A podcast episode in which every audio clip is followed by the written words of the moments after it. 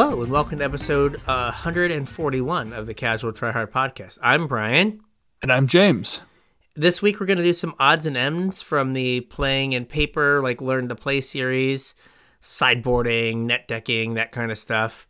And Yep. then we might talk a little bit about um, Midnight Hunt Limited. Yeah, we'll see. We talked about it in the pre-show. So if we don't get to it in this episode, make sure you check the pre-show out. It has all of our thoughts about it. We'll try and get there, but we uh running a little late on time this week, so let's see how far we get. Yeah. All right. So, um, if you want to tweet at us things you want to hear us talk about going forward, you can get at us at Casual Tripod on Twitter. Yep, or you can hit us up on Facebook at Casual Tryhard MTG, or you can send us an email, show at casualtryhardmtg.com. Um, we also have our Discord. There's a link in the description. There's a link on all our social media.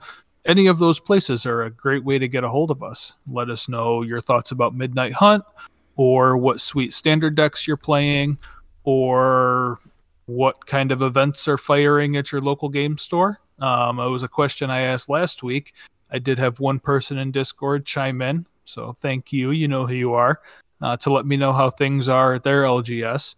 Um, we kind of went on a rant, and we had some decent feedback about our rant last week. But Yeah. uh, yeah, I'm, I'm interested to see you know what's going on at your local LGSs and you know what the communities are like and how people are adapting to this new modern way of magic. So hit us up on Twitter, Facebook, email, Discord. Let us know. Uh, as Brian mentioned, you can also ask us questions, uh, give us ideas for shows. We are here to serve you guys. So hit us up, let us know. Um, next week, I think we are going to do a kind of financy episode.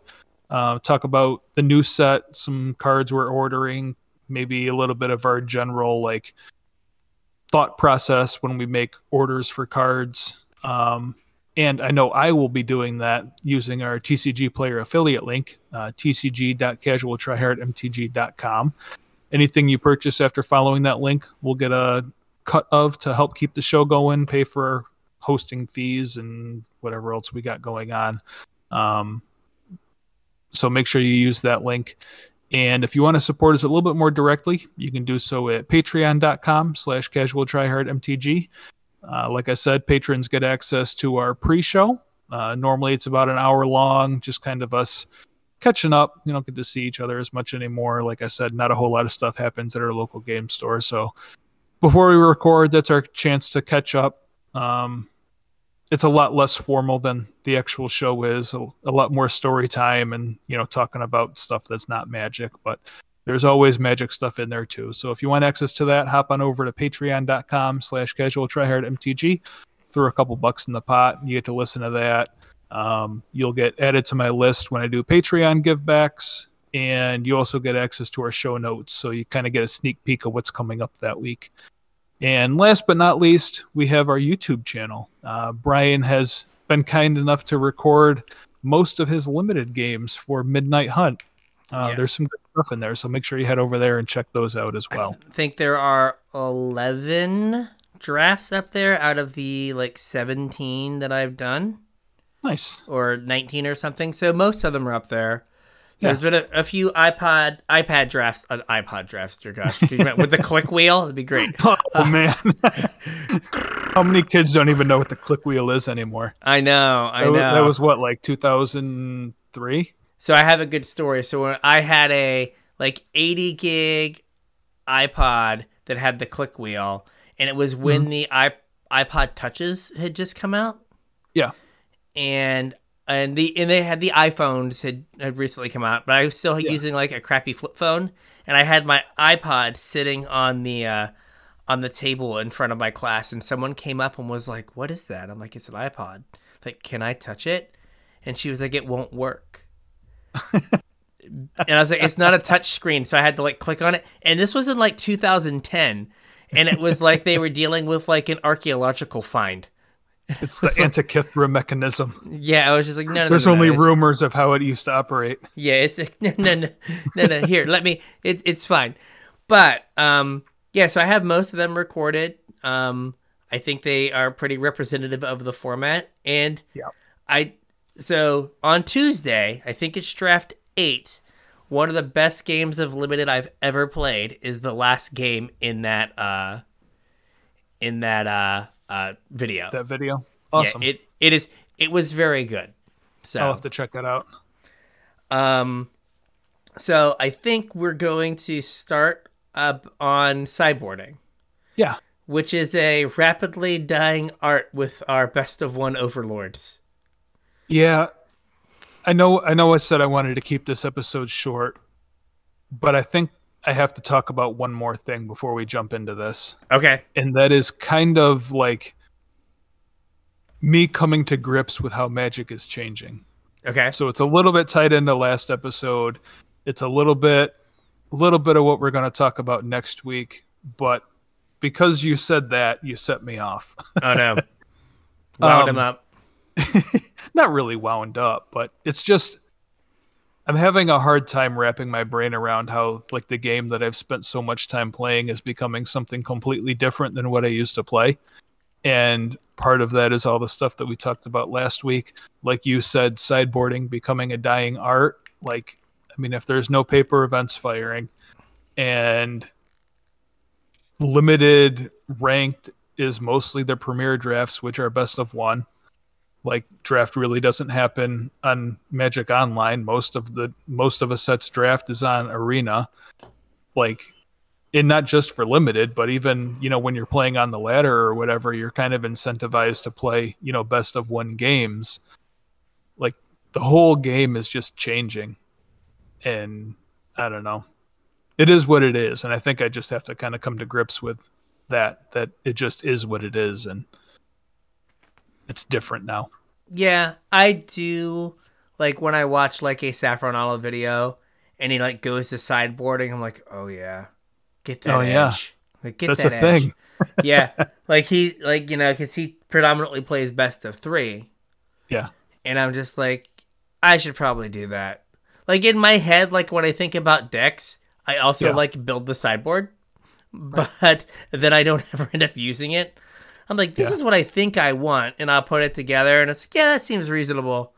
But yeah, like I hardly ever play best of three anymore, and I mean that's would be a huge adjustment, like going to, you know, uh, an LGS and being like best two out of three. Yeah. I think that for me, it depends on what deck I'm playing. Like, if I find a deck that really interests me that's more aggro slanted, I, I'm more apt to just fire off a bunch, bunch of best of one games and just, you know, try and grind a little bit that way. Yeah, Whereas, like, if I find a mid range deck that looks really interesting, and we're going to talk about this, mid range decks are very much like a 75 card deck instead of a 60 card deck and a 15 card sideboard. And like mid range decks gain a lot from sideboarding. So if I'm playing, like, if I find a mid range deck I really want to play, typically that will be best of three. Whereas, you know, if I'm just playing something aggro or some stupid Tibalt Trickery combo deck, obviously that's just best of one. yeah. Which, like, I've not played best of one historic.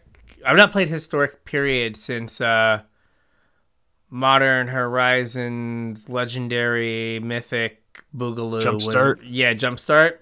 Yeah. I, I have not played historic at all Yeah. since then. I was, I'm like, I'm like, I kind of think you lost me. Like you get to play eight Delver now. Yeah, eight Delver. I mean, I'm like, like thinking about like, oh man, it'll be fun to like when they do like the the next like artisan event because uh because I lost my like my old artisan deck. It went away. Yeah. Uh, so I'm like, oh, I can just play Delver. yeah. Like that'll be fun. Delvers and considers and ops. Yeah, like his yeah his like oh like historic uh artisan. Just like it's just delvers and ops and uh Yeah. Dragon's Rage Channelers and unholy heats. Like that'll be fun. Yeah. All right, so sideboarding. Sideboarding. So you sideboarding basically is you've got those 15 cards in your sideboard, and after game one and after game two, you mm-hmm. can bring cards from your sideboard into your deck. Typically, you're going to take cards out of your deck and put them into your sideboard, but you want to end you up you don't have to. you don't have to, but typically you want to end up presenting 60 cards again. Yeah. But 60 cards that are now better tuned to play Mm-hmm. against your opponent's style of deck. And this is important what you think their deck is going to be like after they sideboard. Yeah, that that is a biggie. Um, it's kind of a like a mind game that you have to play with your opponent. If this is something that you do with sideboarding, is you can either speed up or slow down your deck in relation to what your opponent's doing. Typically, when you slow down, you're going to go a little bit bigger, whereas if you speed up, you're going to go a little bit smaller. So if you're like playing a mirror match and you're on the draw, a lot of times you want to slow down a little bit, go a little bit bigger than your opponent. Um, so you're going to take you know some number of cards out of your deck, some of the smaller stuff, and maybe put some bigger stuff in. Ways to go over the top, um, or vice versa. If you're on the play, you want to try and go underneath. So you're to you know bring some smaller stuff in, maybe some different interaction, less expensive interaction, things like that. Um, one thing that is a little bit different now than when we first covered this the first time we did our playing in paper series is sideboards aren't just sideboards anymore. N- they are not. So when you're building your sideboard, and like this really isn't something I've had to describe, so you guys are going to have to bear with me for a minute. Um, you have to determine how valuable the the room in your sideboard is to you for actual sideboard because you have all sorts of other ways you can spend those sideboard slots now like having a companion or with lessons So with with lessons and to a lesser extent companions, you're almost almost every sideboard is built like a wish board. yeah Where decks that have wishes, right? Spells that like let you take a card from your sideboard and put it into your hand, Mhm. right? They they always balance this fine line of how many wish targets do I need? Right versus how many things do I need to have access to to change my deck in between games. yeah And it used to be that, like in standard, that came up mm, once every two years, maybe Yeah. maybe more. That there was a playable wish right and a deck that was good enough that you had to worry about building a sideboard for your wishes. So, probably Mastermind's acquisition, yeah and was, then was that ixalan that was like Ixalan or Hour, yeah. right? I think, yeah. yeah i think it was our And then uh, Vast, then that was not an issue for a long Right. time. Um, and then you had uh, oh, what is it called? Thea wishes Fae of Wishes. So then we had to worry about it for like when Fae of Wishes was good. Fae of Wishes hasn't been good for a bit right because they had to like nerf all the stuff that made uh well the combination of like Goldspan Dragon and like nerfing uh uh adventure. you're right Right. So but like you had to worry about it then. But now you're gonna have like another year of and then companions were in there. Then you're gonna have another Yep. year of all right, I wanna play a ramp spell. I wanna play field trip. Mhm. All right. How many things do I need my field trip to be able to go get? Right? And it's usually like, well, I want to have a removal spell. I want to have environmental sciences so I can hit my next land drop. Oh, I guess I should just have mascot exhibition. right Right? can't And leave then- home without it yeah, and you get up to like when you get up to like five, six, seven cards, right now the cards to change your deck are really like whittled down. You Yeah. have to be like, do I Like, do I need to have an answer for everything that I can get with my uh, uh, learn card, Mhm. or do I want to have regular cards? Right. And that is that is an interesting balance that we've not had to deal with before. Yeah, it very much it seems like the correct answer is you want two of anything that's remotely playable.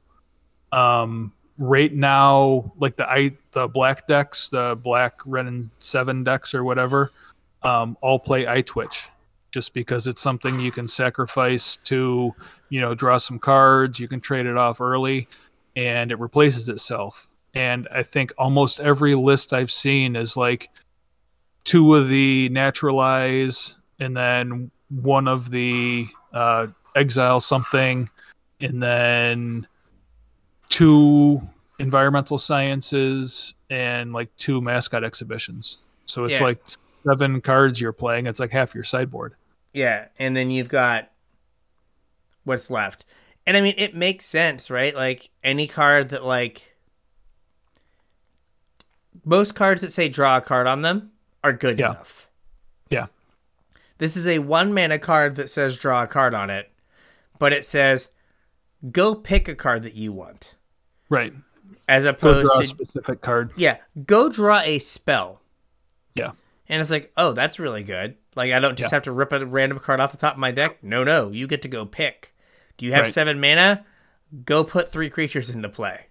yeah Are you afraid of missing your land drop? Go get your land drop. Mhm. And it's like, oh, this is this is much better than just maybe randomly drawing the seven mana spell when I only need the when I need my land drop, yeah right? So, yeah, we that is- also uh, i know not many people are playing it but just to keep in the back of your mind we also have wish oh yeah, we do have wish Yep, just go get a thing. Ca- Now and cast it this turn. yeah, yeah. Yeah, Um like part of this overlaps with actual sideboarding though, specifically in the lessons case because like most green decks are going to play some sort of naturalize effect in the sideboard anyway. Whether it's you know naturalize or reclamation sage or whatever it is some way to deal with enchantments and artifacts. And like for that also to be double duty as um a learn target is i mean that's kind of a no-brainer yeah, yeah. It's like So- I want this anyway. I can have access to it in game one. yeah And also, right, if you're playing four field trips, Mhm.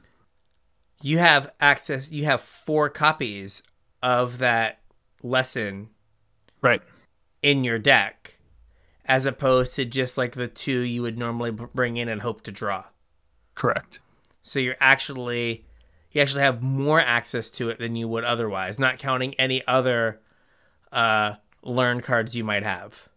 Yeah, really So- changes sideboarding i It i guess i when i was writing this episode i really didn't like even think about how much it's different now than it used to be Yeah.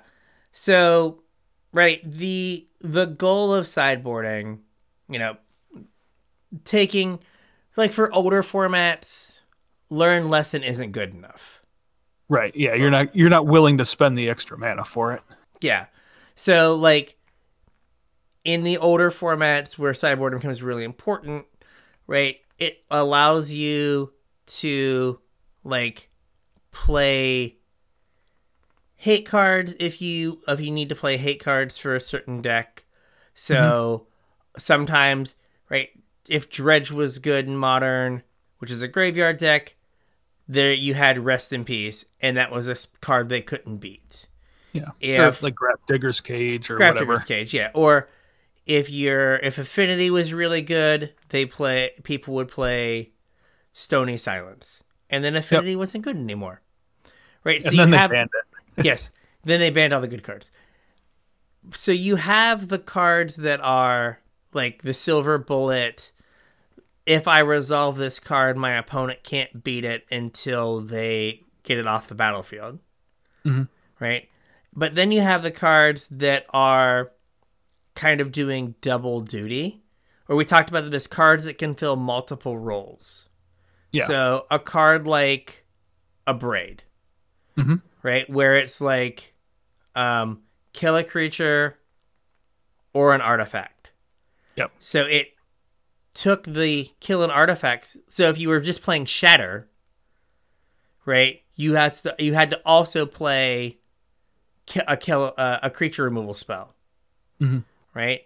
Abrade let you let your shatter slot also be your kill a creature slot. Yeah, you So- can bring it in against the aggro decks and against you know whatever troublesome artifacts you had. Right. So instead of having one shatter and one creature removal spell, you put two of two of braids in your deck, and now you have two shatters and two removal spells, but they're only taking up two slots instead of 4 Mhm. So like that was something we talked about, like just making sure that you pick the most flexible things Yeah, so that you can kind of cover all of your bases right. as opposed to just being like, well, I want shatter. So like cards like uh, what is it, Return to Nature, Mhm. right? That's destroy an artifact or destroy an enchantment or exile a card from a graveyard, Yeah, right? It's your graveyard heart hate card in green. It's your enchantment hate card and it's your artifact hate card. One card is covering all three things. yeah. Different matchups, different circumstances Yeah. where you might want it.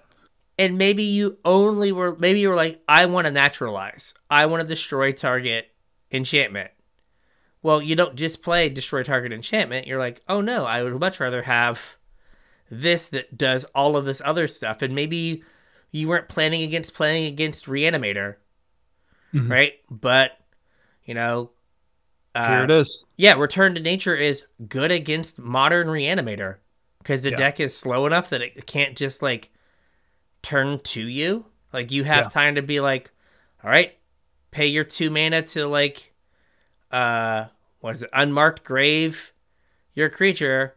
All right, pay your two mana to persist it. Cool, I will remove it now. Yeah, Right, and like that card wasn't there for that matchup, but because it had the extra text right. it works out. So you want to use your sideboard to cover as many matchups as possible. And it works out that the way they keep printing modern cards, they it's just walls of text with everything on them. yeah, they keep giving you ways and it's like, well, I used to have to have a graveyard hate slot and an enchantment slot and an artifact slot. It's like, no, no, this one card does this. So I can put Yeah. three of this card in. It covers all three of these. So now I have three times as much hate for each thing. Yeah, So like just being mindful of like this is what I need to to deal with. So have you ever watched a, a Magic AIDS video? yeah, Yeah. So I think one thing, like you know, his commentary is a little a little out there sometimes, but and we'll take two of this out and put two of this in, and on we go to the next game.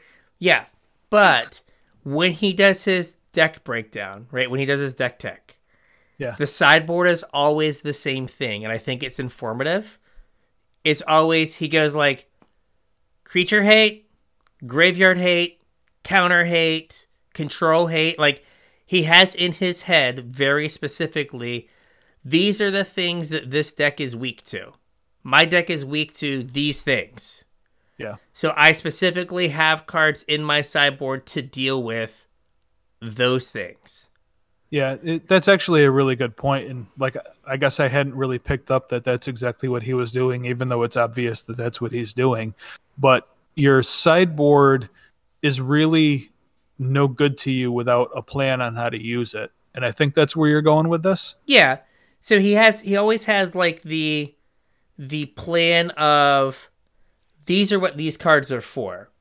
And then I think what comes across less clearly cuz it's always take out this and put in this and go on to the next go on to the next Yeah. one, right?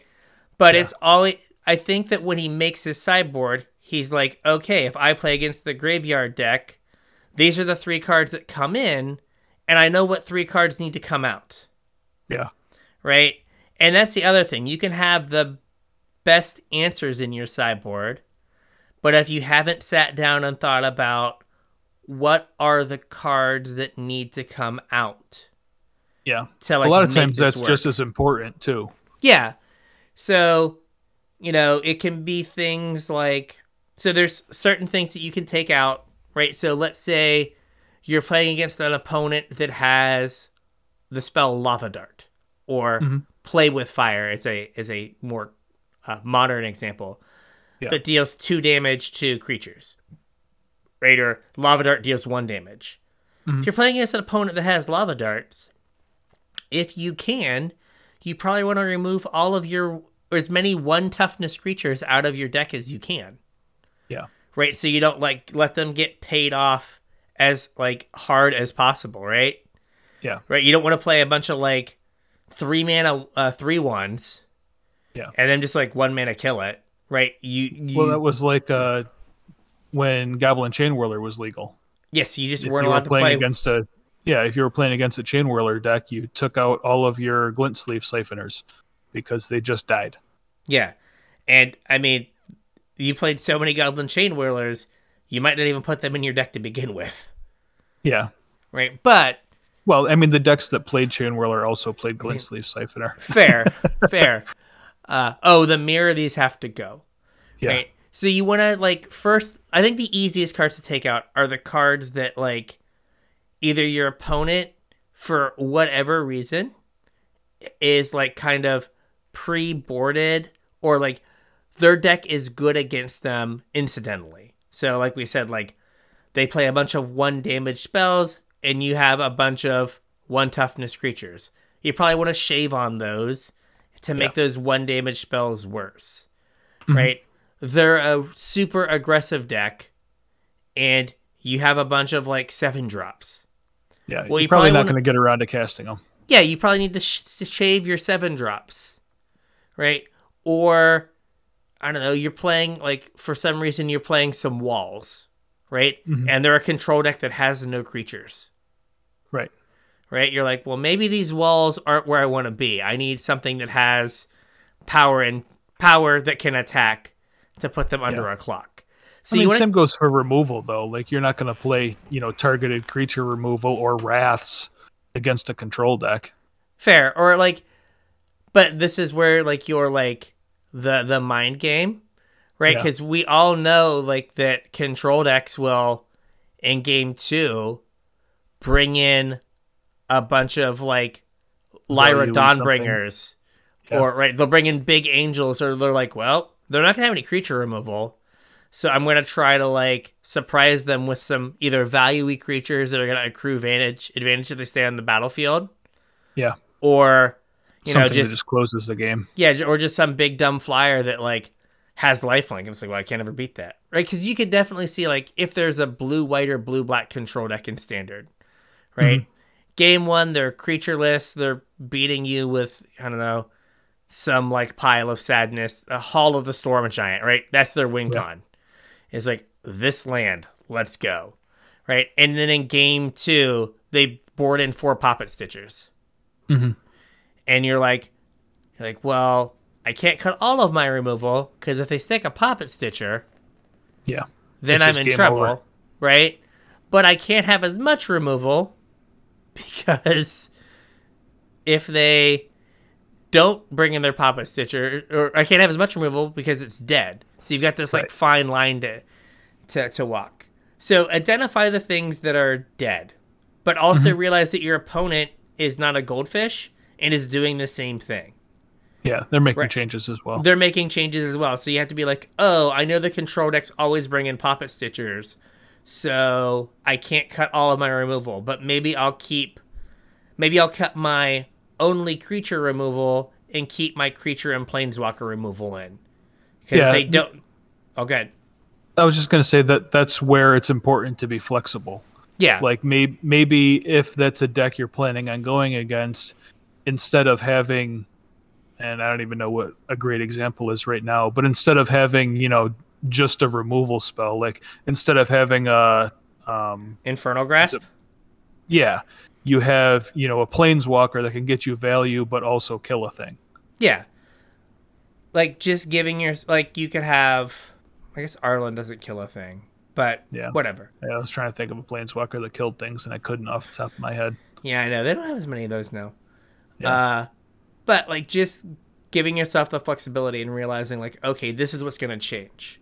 So, if you guys remember way back when there were paper events, this was like almost two. This was two years ago. Oh, Oof. right when we were going to that legacy event. Right. Mm-hmm. The the thing. One of the things that we did is we actually printed out a sheet mm-hmm. with like I think we had fifteen different matchups Yep. and what cards we had thought about wanting to take out against that matchup and what mm-hmm. cards we wanted to bring in. Now, oh, the sideboard guide. yeah. Well, we we couldn't play every matchup, so some of it was uh, theory crafting and like, okay, what do I think will be good? What are the things that matter in this matchup?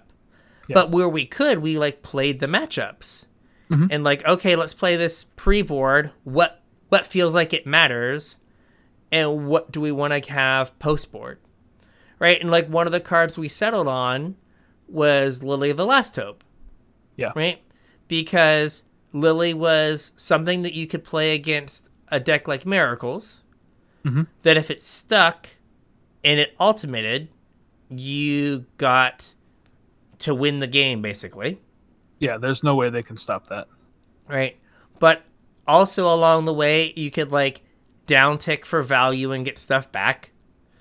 And it also was good against um, uh, death and taxes. The Yeah, worst matchup for debs. things. Yeah, because it killed all their their X ones.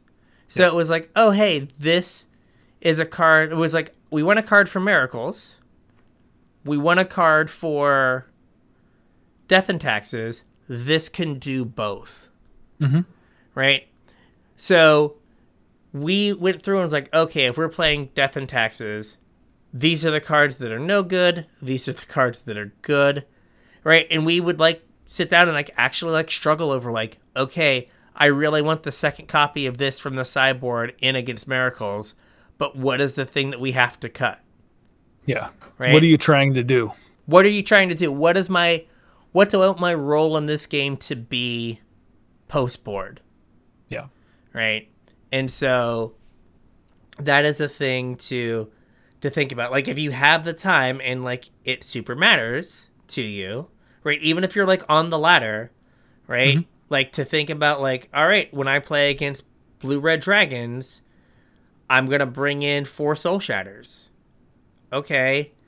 What has to come out? What are the things that are bad against dragons? Or what are the things that I can like I'm willing to sacrifice. Like I'm gonna become.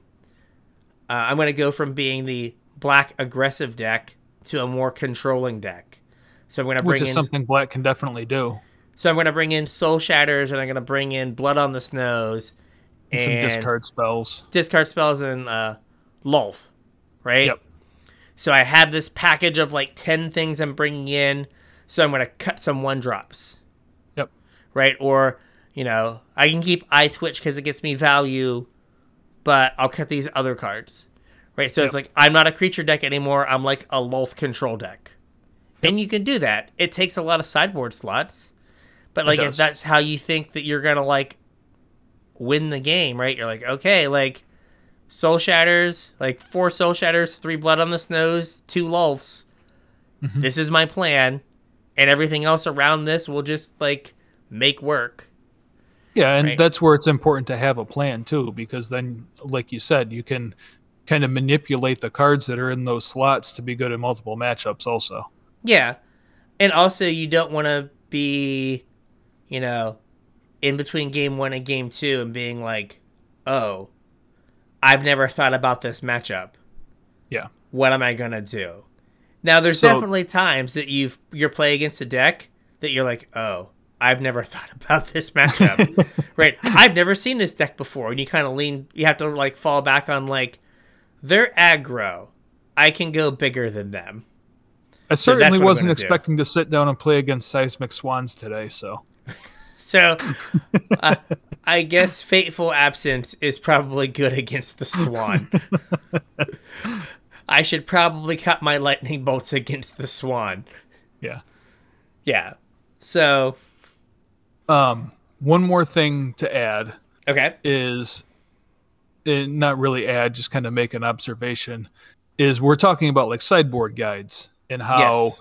you know you're having like a plan for each matchup um i would love to be able to point you guys in a direction of a sideboard guide so you can like look at one and you know kind of see what information is there and how they're set up however they're all behind paywalls now Oh, oh, like th- that used to be Hey. a thing where you could like look up a deck and say oh yeah this is this is the sideboard guide for this deck. Like somebody recommended this for a tournament and it came with a sideboard guide and here i am.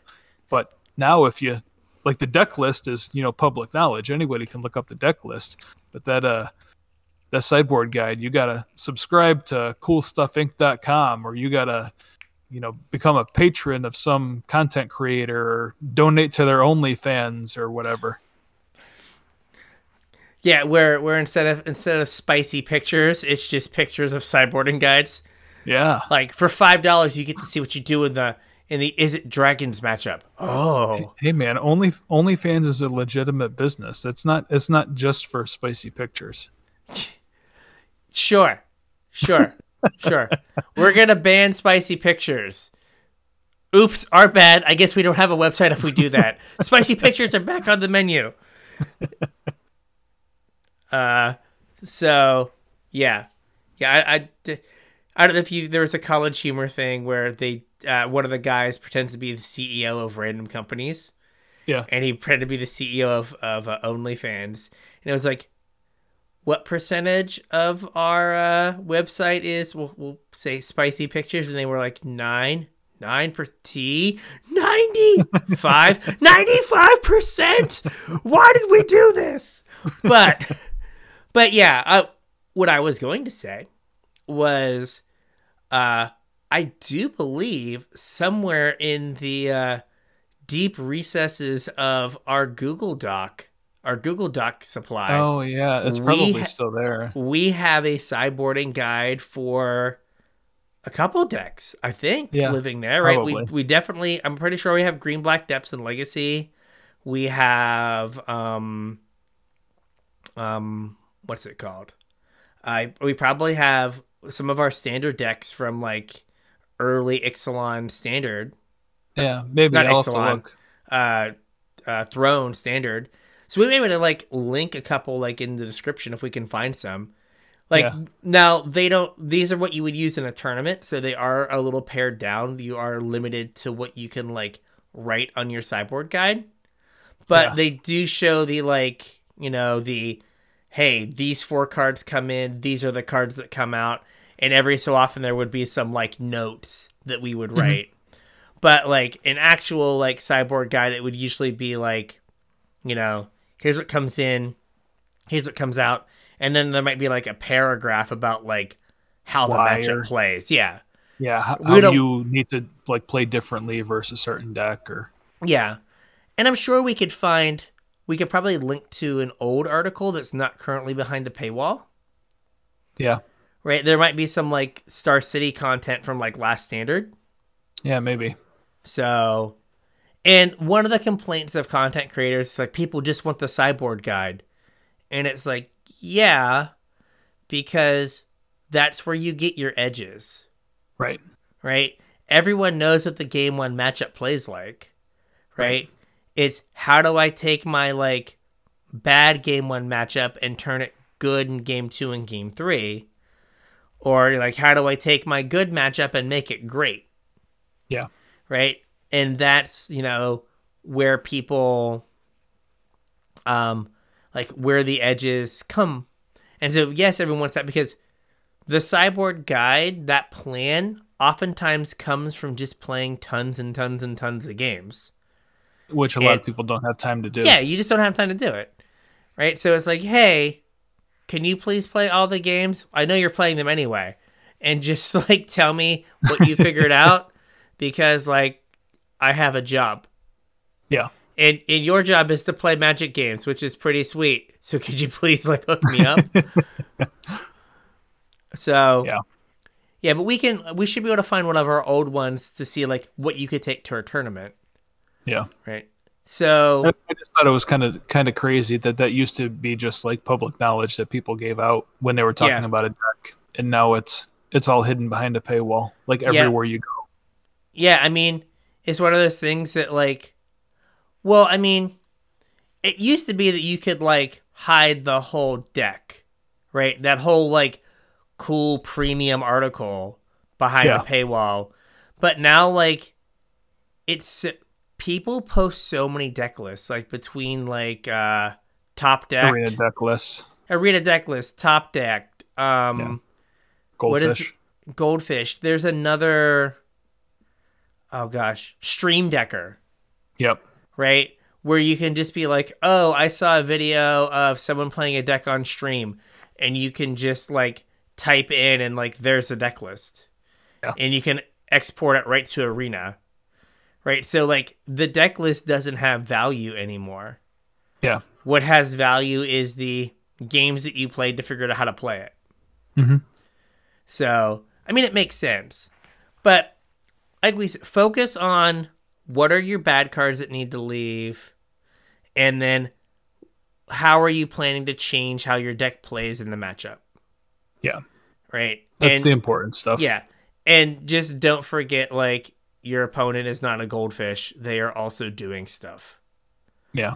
right? Are there any um no, go ahead. I was good. Your example of like, oh, you could change your interaction, right? Maybe you know that your opponent is mono red, and they but their sideboard plan is always to bring in a five mana Chandra. Like that is what they've decided is like the value plan against your deck, right?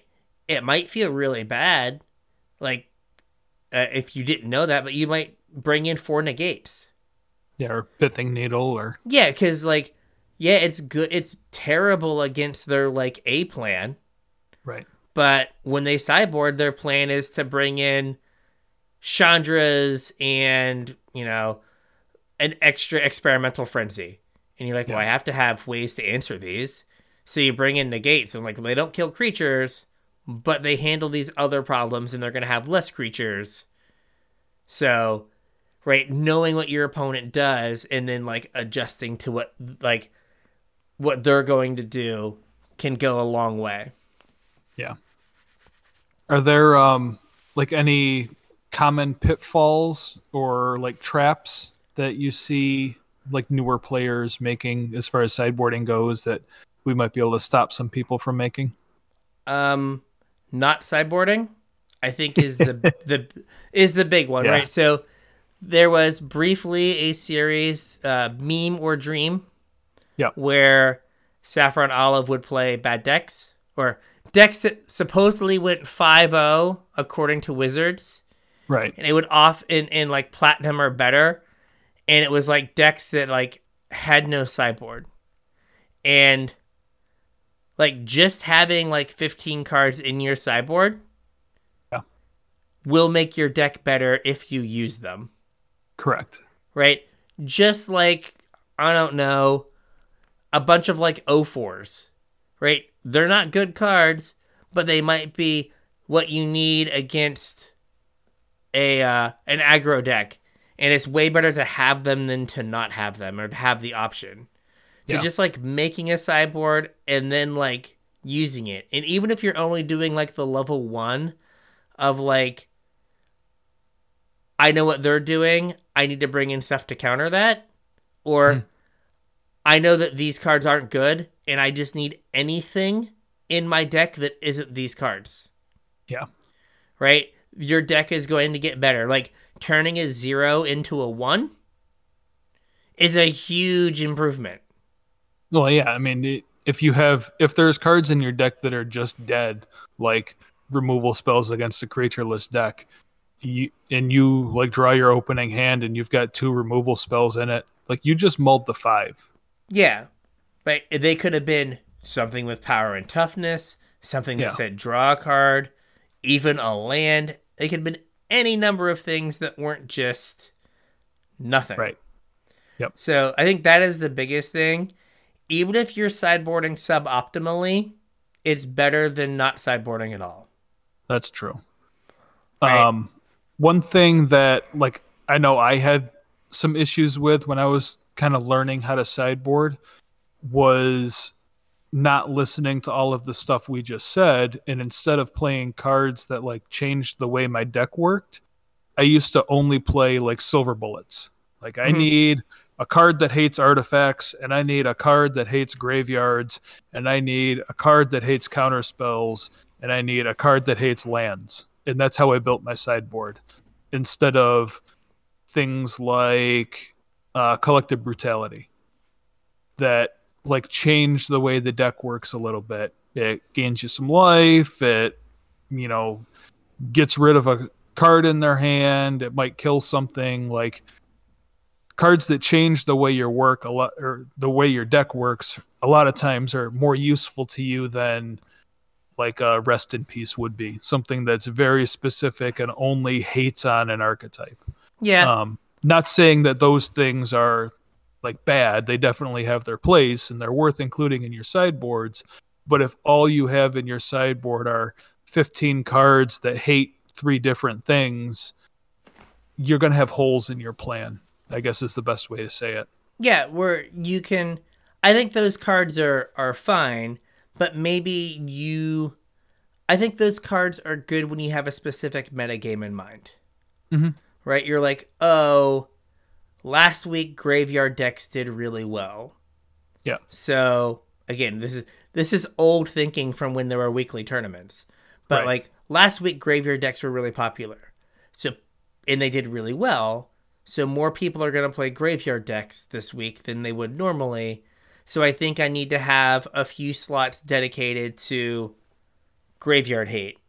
Yeah. But your like you said, your whole deck can't just be like, you know, four graveyard hate spells, four artifact hate spells, four land destruction spells, and then three removal spells. Like that doesn't work Right. Right? You've got to have that balance of like, yes, I can set aside some cards to do like the graveyard hate thing, but I mm-hmm. also need cards that do other things. I can't just be like, there are four things I care about and that's it. Yeah. The like kind of goes hand in hand with that is sometimes it's important to diversify like what you're doing also to kind of cover other matchups. Like if you were playing a white deck and you had four rest in peace in your sideboard, like rest in peace is fine and it's a perfectly serviceable like graveyard hate card. But if maybe two of those were Grafdigger's cages, you could bring them in against the company decks that way you have you still have your four graveyard hate spells for the graveyard decks but you also have something you can bring in against the collected company decks Yeah. so Yeah. diversification too Yeah. Just to, again, have that flexibility and not be locked in. yep All right. So we already touched on this a little bit, and that is net decking. yeah So we bring this up because, again, some of this stuff feels like we're like, I don't know, in the 1940s. Back, in, so long ago right back in my day, right? So there was a time when we would see other people and we would play games of magic against them. Mhm. and they would get mad because they had spent the week since the last F&M coming up with their own beautiful perfect deck. Yeah. And you might have been like well it's five o'clock. I need a deck. Let me look on the internet and find a deck and Yeah. the person who tuned their deck all week was like you net decker blah blah blah blah blah. And like that's not cool. Like just let people play magic how they're gonna play magic. Um this is still relevant. I mean it, there's people all over the internet that complain about net decking m- mainly when it shows up in their like quote casual queues or whatever but like people still complain about net decking for sure. Yeah i mean yes that is it is a thing but Yeah. like i just kind of feel like like we just have to let people play play the game oh yeah absolutely like and I, i, I would much rather get a game than not, even if it's against a deck I'd rather not play against. yeah and i think that the the main knock for net decking now is I think that we have to like realize that not everyone has like the time or the inclination to like tune a deck from nothing all week, right? Yeah. Or for for however long, right? I mean, it feels really good when you do that and the deck works out, right? My my blue red deck that I missed day two with by by playing my worst matchup back to back, uh, right? But like that felt good. But at the same time, though, I think the biggest issue now is net decking leads to solve slash homogenous formats. Yeah. Right. I think that's the biggest knock. Not that like, oh, you're not like playing Magic in the way it was intended, where you like slave over your cards and figure something out. Mhm. It's like just oh no, I'm playing, I'm playing the same deck over and over and over again. I guess this isn't fun. Yeah. So I think that's the biggest knock. But I yeah, I don't know. I mean, I guess I guess that's net decking, but that's more a function of like the way the game is now than actual net decking, I think. Yeah. I mean, I I am a dirty net decker, right? Like if I see a deck that Oh, looks absolutely. interesting or fun, I'm like, sure, let's put that together. I still Yeah. like have ideas and I'm like, oh, I need to try that or whatever. But for the most part, it's like this deck is here. Someone made the mana work, or Mm-hmm. at least work to a point where they were not weren't like mad at it. Yeah. Like this should be fine. I'm going Yeah. to play this. Cool. Yep. So, yeah, I think that we just need to like chill on that. Oh, so related to this, this is kind of tangential. Okay. Um, so about how like formats homogenize. Interesting thought. Maybe the arena economy leads to this. This isn't my thought. This was MTG Goldfish podcast, right? okay. I mean, I could definitely see that. Rare and mythic wild cards are so precious Yeah. that like you can't like brew a deck because you've got four mythic wild cards to spend. Are you mm-hmm. going to spend them on Wrenn and 7 Right. or are you going to spend them on like some like you know, Lisa gonna value engine Orzhov deck. yeah, and it's like mm, no, I'm going to like spend it on the card that I know is going to be good for a longer time.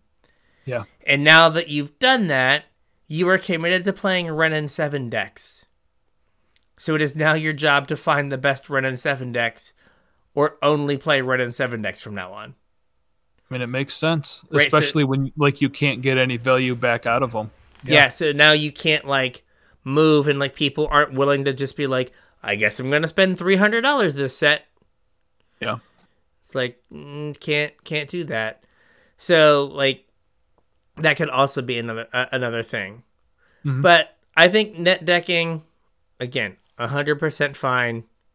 Right? And again, like I think when we did this topic a while back, right? We said like for the casual try hard, like it's the way to like get a deck that is like functional. Absolutely. Right? Like the the worst thing is to like come up with a deck and be like not realize you're two lands short of your deck being good. Right. Like I was I've 100% been there. Yeah. Right? And it's just like I should have just played like the net deck version of the deck So and I would have been better. since this is the second time you've kind of alluded to the same thing, um, I will say that even like even when I'm brewing decks and not straight net decking, a lot of times I'll find you know a deck that's has the same like color composition and rob the mana base from it, and then Yeah. just build my my shell around the mana base because like that's one of the trickiest things to get right when you're brewing is what your mana needs to do between like comes into play tap lands and flip lands and untapped lands and conditionally untapped lands and snow lands and not snow lands and like there's there's a lot that goes into building a proper mana base like how many man lands you want how many sources you can devote to like colorless utility lands. There's so much that goes into building a mana base. Normally that's my first step when i start brewing is to look up other decks that have like if I'm building a Jund deck, I'll look up, you know, a mid-range Jund list and just take the mana base and delete the rest of the deck and then that's where I'll start brewing from. But e- even if you're not like looking for a super complex like three color mana base, even if you're just looking for like a mono black deck, see how many manlands they're running, see how many, you know, Field of Ruin or Faceless Haven or like how that breaks down is important. And that's all stuff that you won't have to do when you brew your deck. Yeah. Gives you um, more time to work on it. There was uh Anzet MTG was playing um a four color like control deck Mhm. and I think he was like Bant splashing red. Okay. And there was another person who has been playing like for months Bant splash black. Mhm. And he was like I have no idea how to build the mana base of my deck, so I just took uh, I forget the person's name, but I just took their mana base, and every Yeah. black land became a red land. Yeah. So like if they had an underground sea, I made it a volcanic island. Yeah. And that's how he built the mana base. Like he already did all the work. Right. I know this mana base is good. I just have to make it match my colors. Mhm. And he had a functional mana base and just didn't have to think about it. Yep. So yeah, definitely like let Frank Karsten do all the math for you.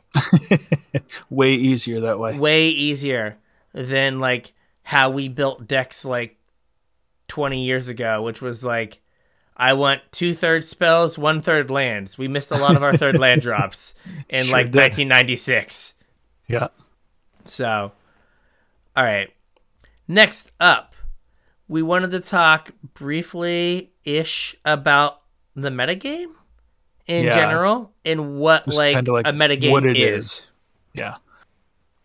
So the metagame is kind of the game outside the game. It's the space that you're going to be playing in.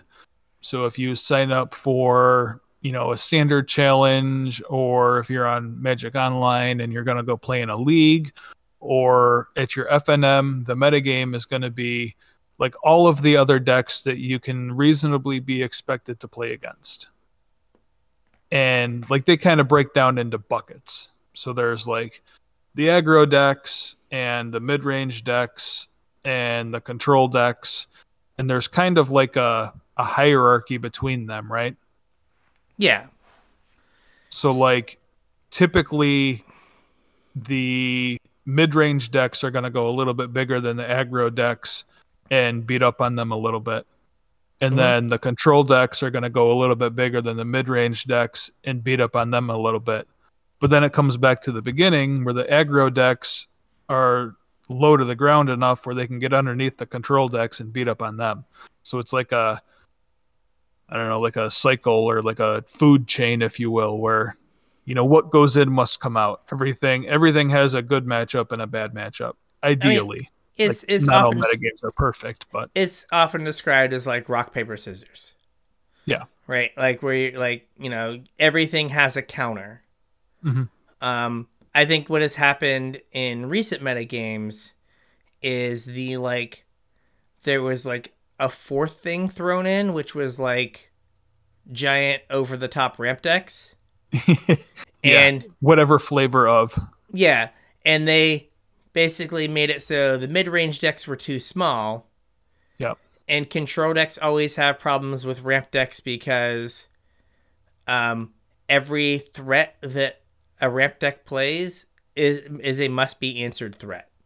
Yeah. And eventually the you just contr- run out of answers. Yeah, and eventually you run out of answers, and then it's like, oh, now I'm like super far behind Yeah. because one thing snuck through. So that's like why Tron is not a good matchup for blue white control. Yeah. Because eventually some stupid 7 to 10 mana spell is going to resolve. Mhm. And now you've got to deal with this giant thing that you couldn't stop from happening Right. and then it snowballs from there. So when you have too much ramp stuff, I think this paradigm breaks. Mhm. Right? Because our ramp our ramp was also able to get big enough fast enough that the aggro decks either because they weren't aggro enough or because the ramp decks had enough interaction Or life gain. or life gain to keep them like at bay, Yeah. right? Like They were too It- good at stabilizing. yeah, if if like you're Sultai and you know that on turn four, a good percentage of the time you're gonna be able to cast Shadow's Verdict. Yeah. It kind of makes it hard for your opponent to go like one drop, two drop, two drop, one drop, and it's like oh, when they untap, they're just gonna get rid of all of my creatures. Right. My I guess I lose. away. Yeah, and I guess I lose. Oh, I can't. I either have to dead them this turn or I die, and so you, like, you just had this this weird thing for the last few years. Mhm. Um, but yeah, so like you said, aggro gets kind of brick walled by mid range, Mhm. right? Because where aggro is playing like a two mana, two two. Mid range is With playing a- haste. yeah, with haste, mid range is playing a three mana three four, Right. right? that eats your graveyard. That eats has pit- reach. yeah, yeah, or even thrashing Brontodon, right? Just like big thing, Yeah. right? And you know, like you're like, well, three four is not that big. It's big when the biggest thing in your deck is a three two, Yeah. right? So, right, you got that, and then control, like you said, gets under. Like control's good at like setting up, and you can't let control set up shop. Right. right? Which is like in sideboarding, right? Control will usually bring in way cheaper answers Mhm. so that they have time to get to the I have set up shop phase of the game. Or things that just buy time. Like Yeah. that's I mean, that's why I wanted to talk about the new timely reinforcements because that's you know, typically a card that control uses to stabilize, gain some life, make some blockers, gives them time to set up shop. Yeah. Um. So mid range, like we said, mid range, good against aggro because it's that that one step bigger. Control is that one step bigger than aggro, right? I, I sorry, than Than mid-range. Than mid range. Yeah. Mid range oftentimes relies on creatures, Yeah. and control gets like card advantage from playing sweepers. So Yeah. right, if you're the mid range deck, you've got to play your three mana three four because that's how you're gonna win the game. You play your three drop, you play your four drop, and then they cast uh, a five mana wrath, and they get two of your cards for one of theirs. Yep. Right, and then you've got to rebuild, and then that gives them time to like draw their next answer. Or cast a draw spell to find their next answer or whatever. Yeah. And so that just you end up being behind. Mhm. Right. And then control, like we said, control is too slow for aggro when aggro is good. Right. Or just And- go underneath it and kill it before it gets set up. Yep. And mid range is too small for control. Yep. Right. So and then like we said, there's the fourth one, which is ramp that is too big for mid range, too big for control. And in a perfect world, too slow to beat aggro. Right. and that's usually like the check Yeah. is hey aggro like if we if if they, my opponent plays mountain i'm going to lose this game Mhm. right if i'm the blue green ramp deck but that has not been the case as of late Yeah. There's also like another type that like a lot of times kind of sits over top of one of these other archetypes and that's combo. oh yes Combo kind of fits in between the spaces. There's aggro combo, mid-range combo, control combo, tempo Yeah. combo. there's there are decks that are aggro or mid range that just also happen to have a combo finish Right. right? And then there are decks that are like purely like I'm going to combo you out, Mhm. and like they like combo decks oftentimes do pretty well against mid range decks game one, Yep. and and aggro decks game one, if the aggro deck gives them enough time, right? Yeah. If your combo is fast enough. If you're playing against like a counter spell control deck, like oftentimes you don't have a good time as the as the combo deck because they your deck is named something, right? Your deck is Yep. named ad nauseam. So that means they know they can't let the spell ad nauseam resolve. Basically. That makes your game much, much harder. Yeah. Because now you're like, I can never resolve the spell I need to resolve. Right. So like combo decks that also just like play like a reasonable fair game Mhm. Like are Splinter Twin. Splinter Twin, like even like to some degree like the Neoform combo deck from Historic, it could just dissolve into d- devolve into like bad beats Yeah. or like Aluren, right? A Lauren is like a value creature deck. I mean, Aluren's almost more a value creature deck than it is a combo deck. Yeah, that just happens to have a couple cards in it that let you combo off. Yeah. And like you're like winning the game by playing a bunch of two for ones. Mhm. And then eventually you can just be like, oops, I guess I win the game for real now. Yeah.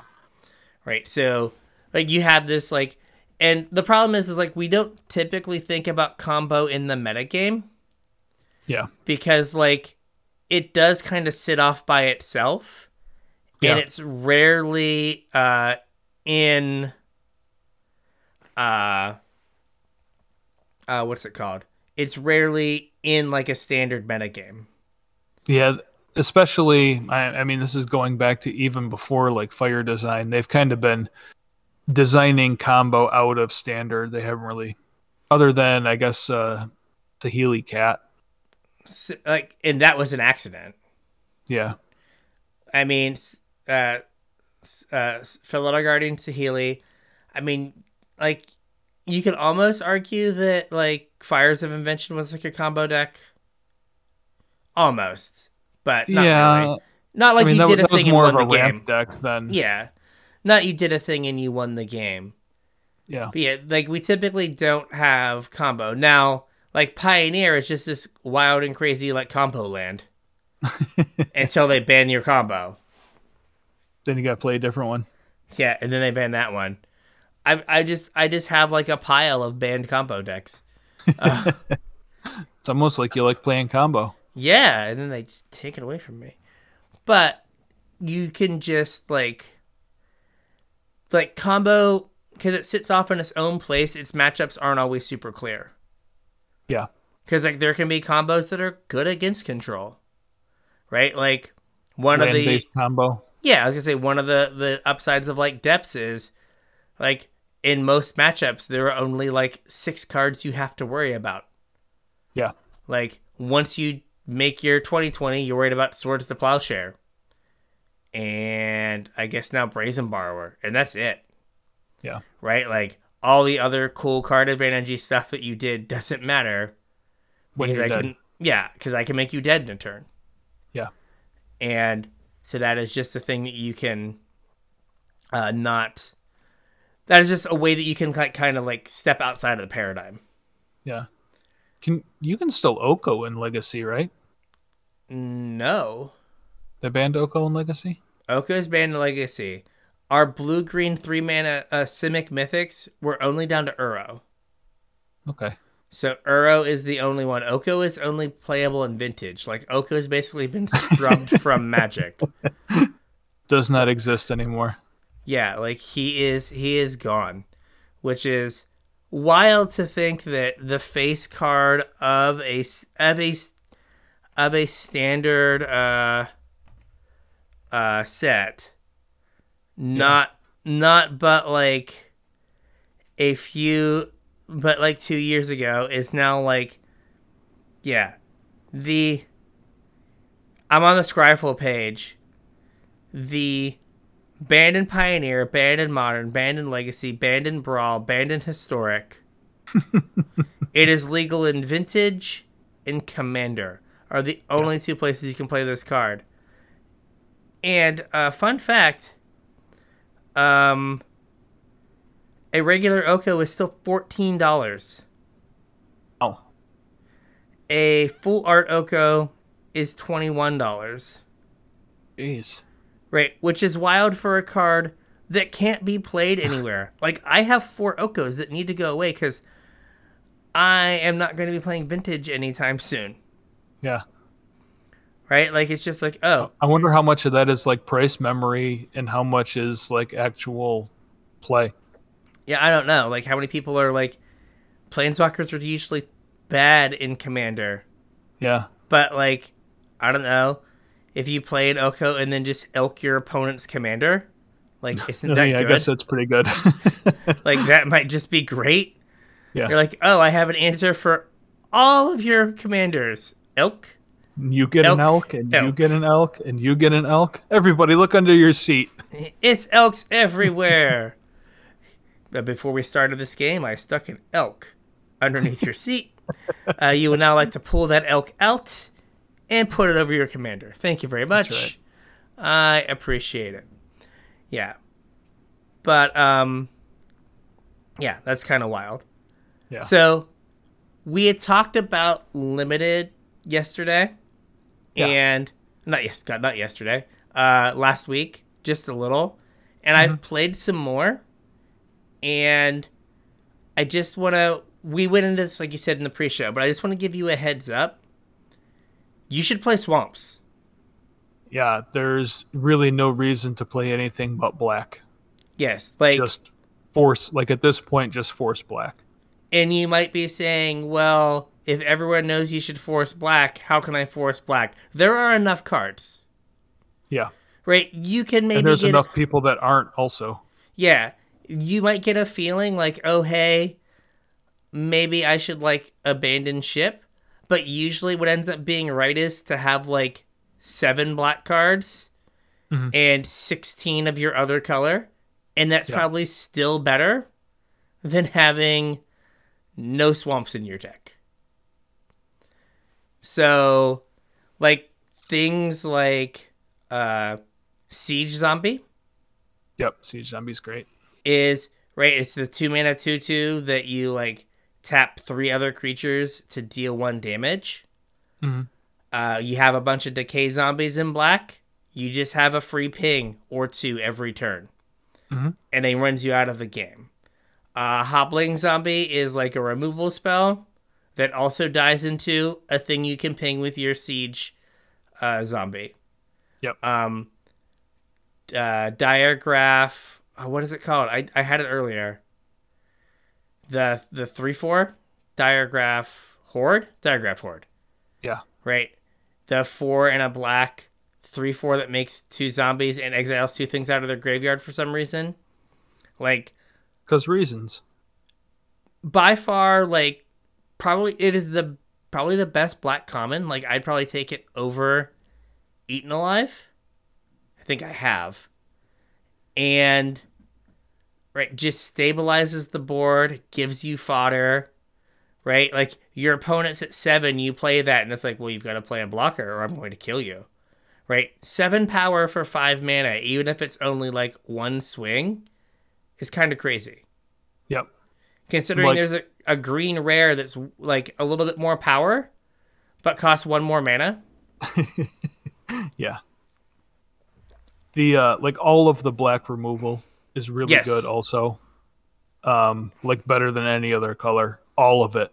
yeah Even, even the bad black removal is better than like any other color. i mean what is the bad black removal like um the one that investigates is Oh, foul play? kind of dead. Yeah. but when it's not dead it is it's a beating like your opponent does Oh, that yeah. and you're just like oh my god like they just get your two drop and you're like oh jesus Yeah. um but yeah so like you have infernal grasp but uncommon defenestrate uh, Olivia's, olivia's Midnight Ambush. Yep. Um, and Eaten Alive. Yep. I'm missing one. I think that's all of them. Uh, uh, in foul play, right? And foul play. Yep. So, um, like when you are playing, like be mindful of like what removal spell you use when, right?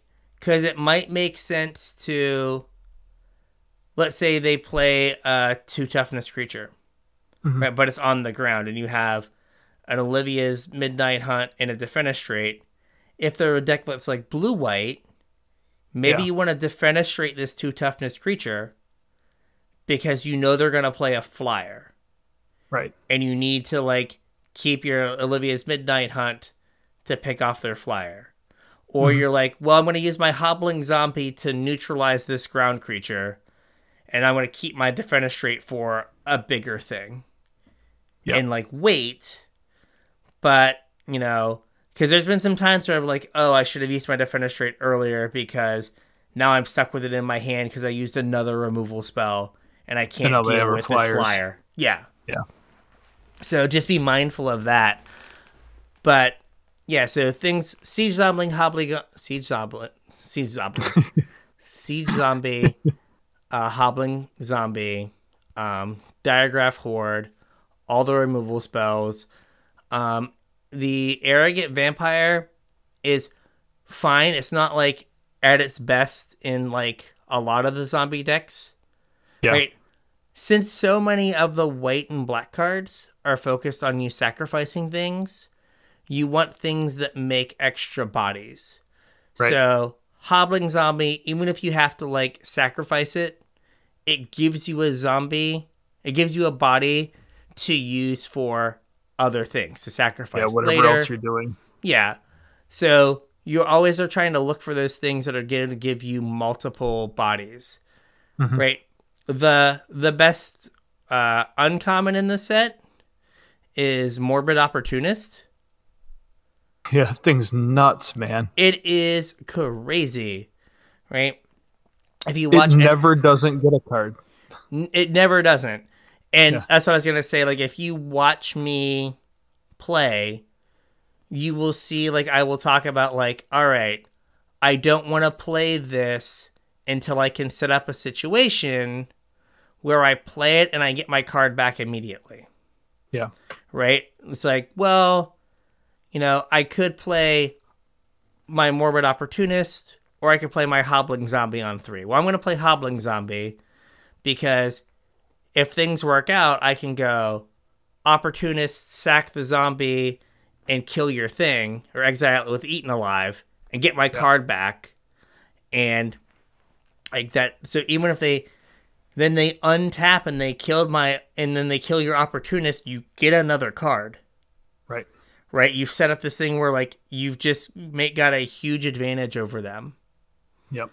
Um, it triggers off tokens too. So like your decayed does. zombies work. Exactly. Like you're like, oh, I played a rotten reunion on turn two. I'm just gonna play my opportunist on three and attack because I don't have my fourth land drop, Yeah. and I can get. I might be able to draw into my land. Right. Like that's that's great. Like I think I would take the opportunist over just about anything. Yeah. Um. Card's insane. Yeah. Like I have actively passed like good rares in other non-black colors. Like basically basically when I sit down to do a draft, it kind of sucks is I want to be Esper. Yeah. I preferably black white or blue black. I don't know if I've been blue white yet, but I want to be like there because blue white is super grindy and you can kind of compete with like the black decks because they're killing your things one for one most of the time, Mhm. but your things are coming back, so you're getting ahead on cards that way because all your all your creatures you can cast twice, Yeah. right? But then they like you know, Diregraf horde and exile your two cards, and then you're like, okay, now I'm losing. This this was fun. now now we are done because I have nothing to do now. Yeah, even Right. like rat and reu- like you mentioned rotten reunion. Like that, Yeah. the card in the deck is perfectly serviceable just for sacrifice fodder. And it also hates on everything blue white's trying to do. Yeah, Like kind of incidentally. Yeah, and like it, again, it gives you bodies that you need. Another Yeah. thing, I've not. The card is good. I've not been able to draft the deck that they kind of described on LR, but Ecstatic Awakener. Oh no, I like that card. No, so so do I. But like they they drafted like a deck with like five of them. Oh, and I feel like so we talk about we talked about in the pre-show that draft might be more difficult to self-correct because of like how things are done in arena, but like I think that is part of the draft that has self-corrected. those used to wheel Yeah. and now they don't. You know what I mean? Like people are taking them much higher than they used to. Mhm. It's probably because there's more people drafting black, just in general. Just yeah. So like all of the black cards are getting taken regardless of what it is. yeah, it's just like oh, it's black. I need some. But like that card works really well with things like if you have like say you have two or three of them, right? Then thing like uh novice occultist, right? Yeah. You sack your novice occultist to your thing and you draw two cards. Mhm. Right? Novice occultist, while not great, is fine. Right? Like it kind of stonewalls some of the draws out of like green white. Yep. Where they're like they have two two mana three ones. Yeah. And you're like, cool. Block. Draw a card. Trade for your thing. Yeah, like I win now, right? Like the, the game's over now. Like I just like yeah. Um so like it does have some like reasonable use cases out of side of just being like sack fodder. Mhm. Right? You know, the the 2 1 out of the whatever the the vampire that like pings when it attacks. Like Yeah. you're perfectly happy trading for that. You're just like, "Cool. Done. I I will make this trade every time." Yeah. So, uh, yeah, like I have drafted. I think I had said. Let me look here. I have it up. I have drafted 19 times. I have not had swamps in my deck four times. One, two, three, four. I have drafted black 15 times. And right now my win rate sits at 58%, which is not like great. Like I'm not trying to say I need to go in the Hall of Fame, but I'm winning more than I'm losing. Yeah. Well, I mean, it says something for sure. Yeah. That is meaningful data. And like there have been multiple times where I have started on not black Yeah. and just been like, "Oh, I can't pass this defenestrate." Like that, that that's a good card. and then like getting eaten alive, and I'm like, uh, okay. And then like for some reason, like a six pick Diregraf horde. It's like, fine, I'm in. You you did it. You made me do it. And then like I just get a good deck out of it, and it's like, okay, like I didn't want to go here, but I'm here now. Yeah. So sometimes it's not that you're that I've forced it. Sometimes it is just like it has fallen into my lap because like I look at the commons and I'm like, I would much rather have this common than any of the uncommons in this pack. Yeah. So yeah. And like we and like I've not played uh red green one time. I've not played werewolves once. But this, it's the werewolf set, Brian. Yeah, yeah. Uh, LR brought this up. We talked about on the pre-show, but like, there's just incidental things that just hate on werewolves in Yeah. the set, like to the point where it makes them bad. Right. So I don't want to rehash. I'll rehash all of it, but there's just a lot of times where it's like, why is this card here?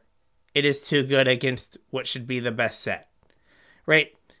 Um, it'd be like if in Crimson Vow, there's just like clove of garlic. Clove of garlic, wooden stake, and sunlight. Yeah, and they just all like in some way kill a vampire.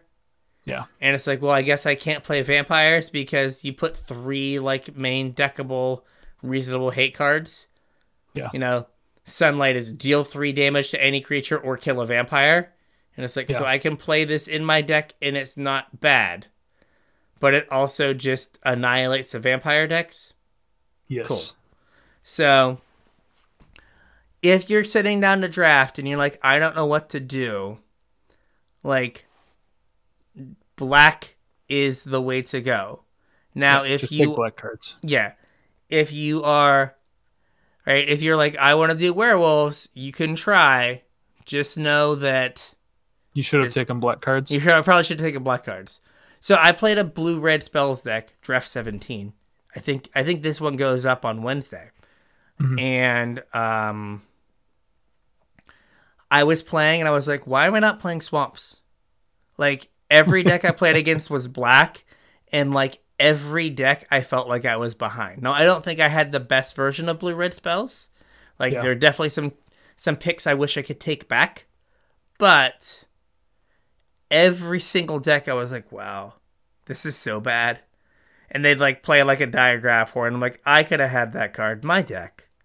But here I here I am playing like uh oh I, I I'm playing the four the five mana spells that makes a uh you know makes a card based makes a creature based on how many like spells are in my graveyard. Yeah. It's like thankfully it counts spells in exile, but it's like, oh, they're just eating I have no spells in my graveyard. This card doesn't do anything. And my opponent's just like, my five mana card does something every time. and it's like, oh A five mana card each eats that. yeah, it's like, no. So I think that unless the format changes drastically, I think that people are going to get sick of it relatively quickly, Yeah. right? Because it feels like you can support easily two black drafters and like some pod. yeah, and maybe someone splashing black. Mhm. And that's just going to lead to like every game you play or most of them are going to be against like swamp. Yeah. And the problem is, is like the black decks are all kind of the same. Red black's different. Like red black is aggressive, but like Yeah, Green- but I mean, even it is still trying to do basically the same things. yeah, You're just putting pressure on instead of inevitability. yeah, but like green black, blue black, and white black are all like slow, grindy value decks, Yeah. which I'm here for. Like that's what I like to do.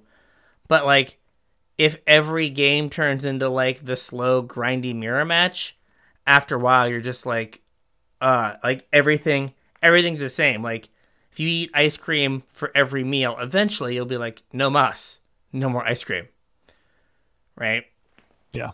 And so it's like, oh hey, I'm playing all these great super grindy games, and then it's after a while it's like, great, all I play is these long grindy games. I don't want to do this anymore. So, I mean, I was My kind of kingdom for a one-one with haste. Yes, yes. Though that stupid one-one that like gets first strike when it attacks, That card's great. that card has done substantially more work than its stats suggest. Yeah. The number of times where it's just like, I can't block this ever. because if uh, because if I do, they're gonna pay three mana and just eat my thing for free. But I also can't not block this because it's gonna deal me twelve damage. Yep. So what am I supposed to do? And it's usually die to it. but Yeah. it's like, ugh. Like every time someone plays this, I'm like, okay, this shouldn't be that good. And it's like, I can't block it with my two drop. Can't block it with my three drop. Can't block it with my four drop. Okay, because it's like organ hoarder. And It's like get a card. They're like, cool, attack, kill your organ hoarder if you block. And you're just like, Eat your organ hoarder. all right, cool. Eventually, you get to your Diregraf horde, and you're like, yay, I can block it finally. and I was like, yeah, you needed your five drop to block it. Great. Yeah. Yeah. But, Unless they also have their five drop that kills yours. uh, yeah, that they deal five and then deal you five, or deal you two. Yeah. Yeah. And exile it. Yeah. It, and the number of times we're like playing the format a lot where I'm like, I have blockers, and then I'm like, no, I don't. Those are decay zombies. They don't block very well. They Yeah. just fall apart.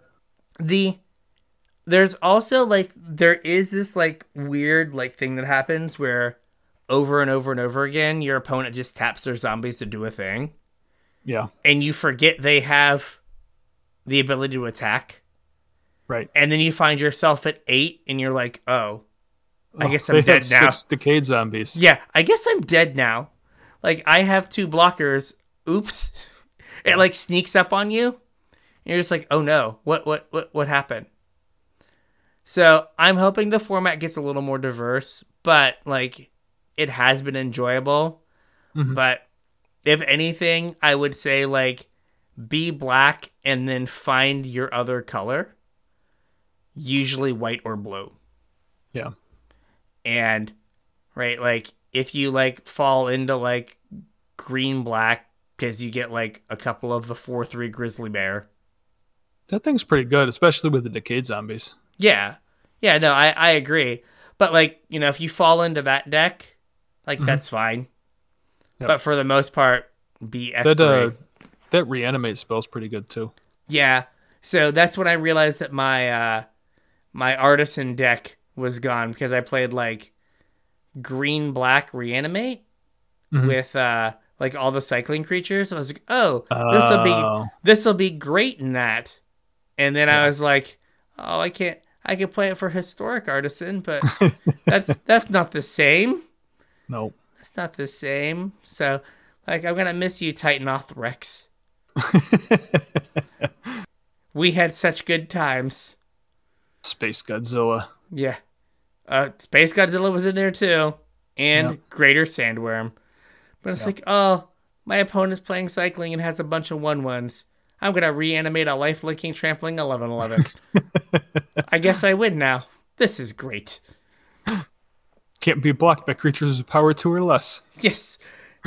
it has lifelink. Good luck. Yep. So, all right, with all of this, our little foray into Take Swamp uh, of Take Limited, Swamp. I think we have a show. Yeah, I think we have a show. So, if there's anything you want us to talk about magic related, you can uh, reach out to us on Twitter at Casual Tryhard.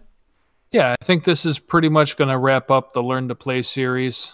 Um, at some point, we'll revisit the one section that we skipped, and we'll talk about why we skipped it at that point. But like I said, I think this is going to wrap up that series. So if there's anything that's, you know, burning questions you guys had or topics that you had that you're kind of waiting for a time to shine, Now's the time to shine. Um, like Brian said, you can hit us up on Twitter, you can hit us up on Facebook at Casual Tryhard MTG, or you can drop us an email, show at casualtryhardmtg.com. You can use our Discord. There's a link in the description. There's a link on all our social media.